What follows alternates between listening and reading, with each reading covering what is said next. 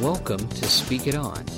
This program is designed for the edification and entertainment of the listeners and not designed to be representative of a church, nonprofit organization, or denomination. Opinions expressed are solely those of the host. Hey, welcome back. So, this is the last of a series on church communication. This particular one is really addressing three way communication. now, three way communication in the church in this setting would be interactive. With three way communication, that's three different kinds of communication from three different sources. So you have more than one or even two people involved. Now, this would be Bible study. And to be very honest, uh, a lot of times Bible study isn't done that way. It's not done in a interactive fashion. There's two different occurrences that we're going to look at. The first one I think is interesting to note. And that's when Jesus was 12. And he was at the temple. And he was, of course, he uh, he skipped out on mom and dad, scared the ever loving daylights out of him.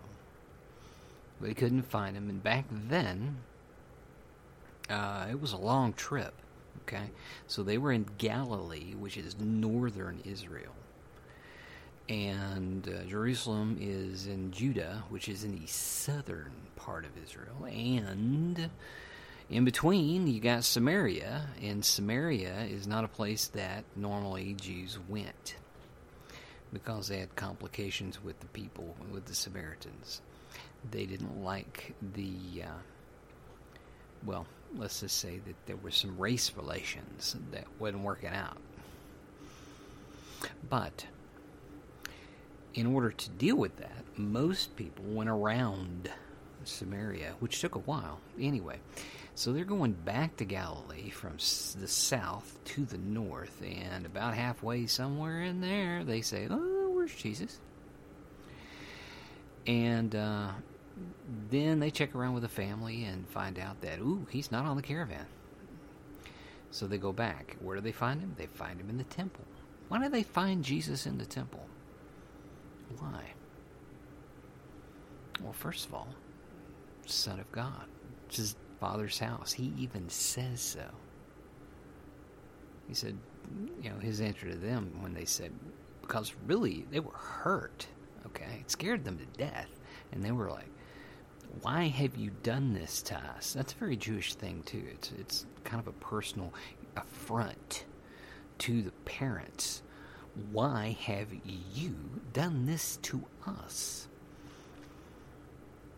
And uh, and that's not derogatory, okay? I mean eh, that that's a cultural thing, and I think it's I think it's pretty cool actually. Now, the thing is Jesus says, uh, Didn't you know that I'd be about my Father's business? Now, when they found him, he was talking with the teachers there, the rabbis. Because, again, the temple complex, and most of the pictures you see, all right, of the temple complex, uh, you, you only see like two or three people talking to Jesus. That place was a metropolis okay? It was like a city in a city. It was like Rome. It was like the Vatican, okay? It had a ton of people running around that place. And there were schools upon schools upon schools upon rabbis upon rabbis upon rabbis that taught in the uh, what they call the Palisades. There's a, area of columns, and uh, there'd be a lot of different rabbis teaching there. And Jesus taught there frequently. But here's the thing in that period of time, you know, there was more than just these three guys, probably. I mean, they, uh, you know, a lot of the pictures have like a couple or three or something like that. But anyway, the deal is, is it's interesting that they're amazed, and Jesus is twelve, and uh, they're amazed at uh, they're asking questions, and they're amazed at his answers. Why? Why is that? That's because, and this is not my idea. This was uh, taught to me that question for question was a very common educational method for Jews. In other words, you'd ask a question, and I, you know, I would, you know, the teacher would ask a question, the student would answer back with a question, and then how good the questions are kept the conversation going. And the longer a student could keep the conversation going with questions, the more intelligent they were. Now, so they were amazed at his answers because he would ask them a question. And if you look at Jesus's uh, teaching along the way in the Gospels, you'll see that that's really how he did things. And it was very Jewish. He didn't have to reinvent the wheel, he was born in a fantastic culture. Now, here's the thing.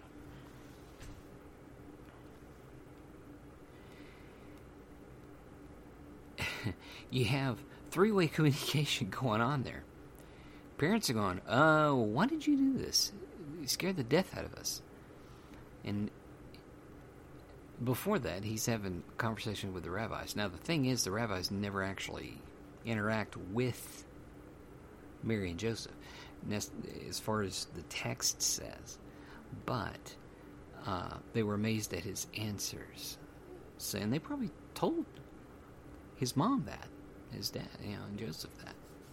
Said, wow, this is this kiddo's something else. So here's the thing: the second part, okay, of or the second example I'd like to use is actually Matthew twenty twenty. This is usually in some Bibles called a mother's request. But anyway, so there's the two sons of thunder, James and John. And uh, they're the sons of Zebedee. Well, their mom, being a wonderful Jewish mom, wants the very best for her boys. Being like any mom, hopefully, uh, wants the best for her boys. So, so basically, uh, her two sons come up and, and kneel before Jesus, and then she starts the conversation, which is pretty cool. And um, Jesus says to her, "What do you want?" Wow direct. She said to him, Say that these two sons of mine are to sit one at your right and one at your left in the kingdom. Now, the kingdom of heaven was a title Jesus gave to his movement. Okay? So when you hear the kingdom, you need to that needs to just automatically roll into your brain, kingdom of heaven, because that's what she's talking about. That's what he's talking about. Then in verse 22, Jesus answered, "You don't know what you're asking. Are you?" And then it looks as if at this point, and again, this is what's kind of beautiful about text is you don't see the video so the video at this point, I believe, probably would have shown him the first half of this question. You don't know what you're asking, where he's looking at the mom. Then he turns his attention to the guys and says, Are you able to drink the cup that I'm about to drink? And he's talking about the, the cup of suffering. All right. And they said to him, This is the boys, we're able. Well, wow. What kind of chutzpah is that, right? And chutzpah is a Yiddish word, by the way.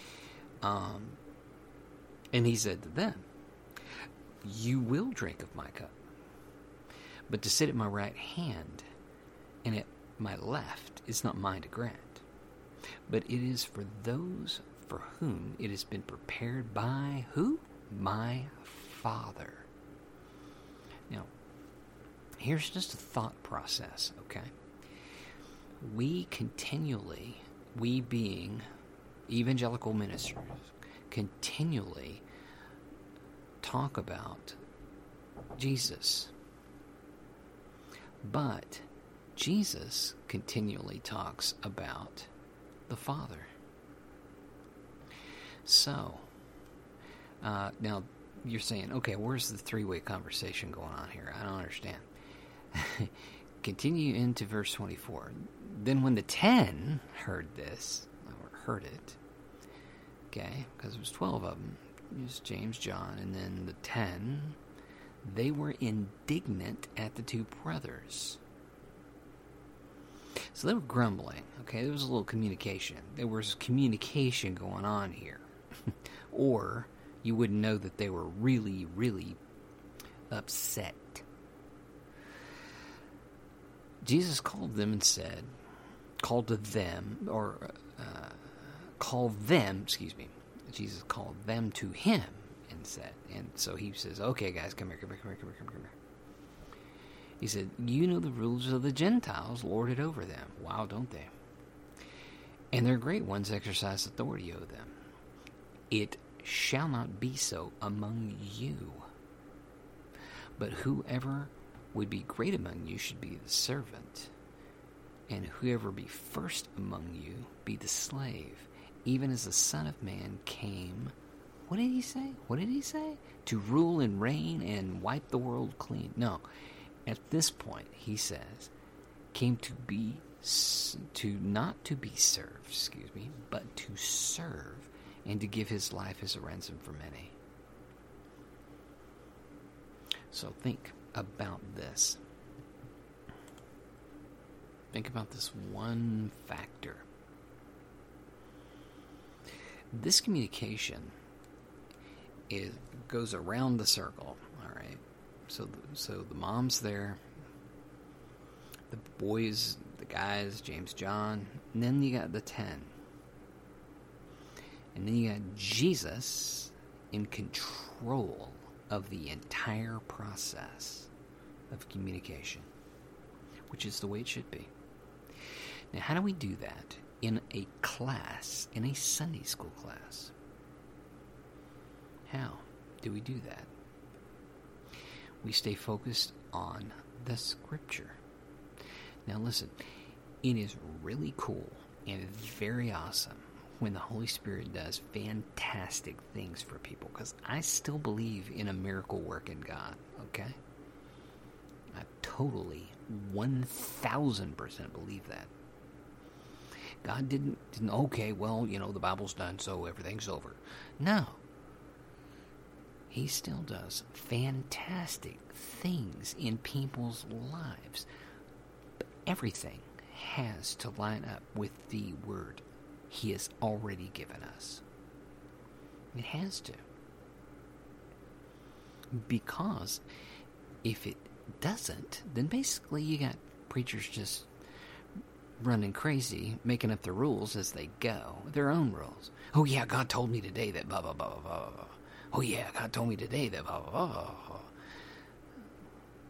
Even though it might be totally against the, the Word of God, which is, you know, wrong. You say, well, that sounds kind of judgy. Well, here's the thing you have to have a standard. And God's already given us a standard, He's given us the Word of God. And the more you know about it, the more you know it, the better off everything is. And this is the last example, and then we'll close, but it's like this.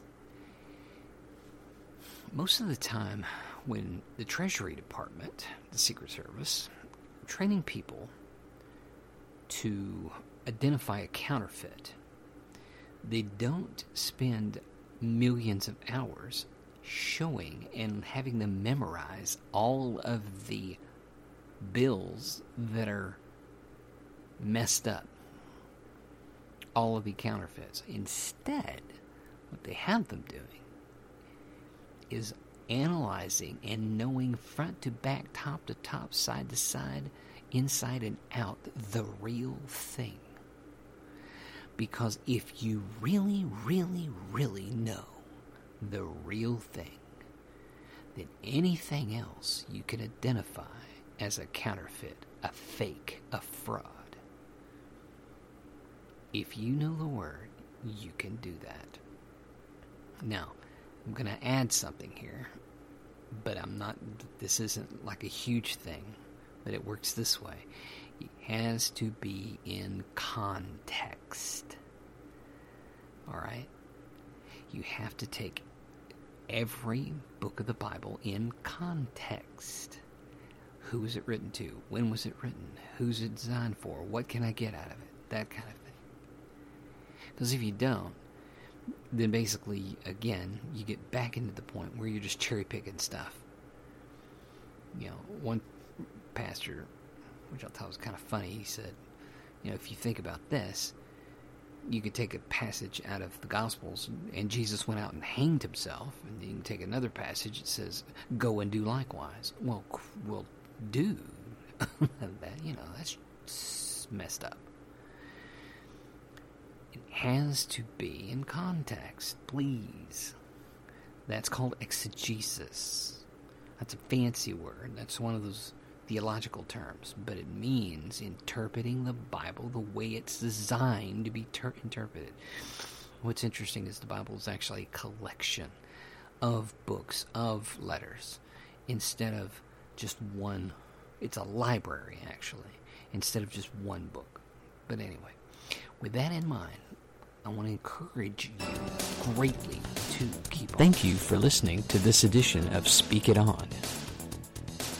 If you would like to support this ministry, then please go to Patreon under L.A. Blackburn. May God bless every effort you make to do His will in His Word.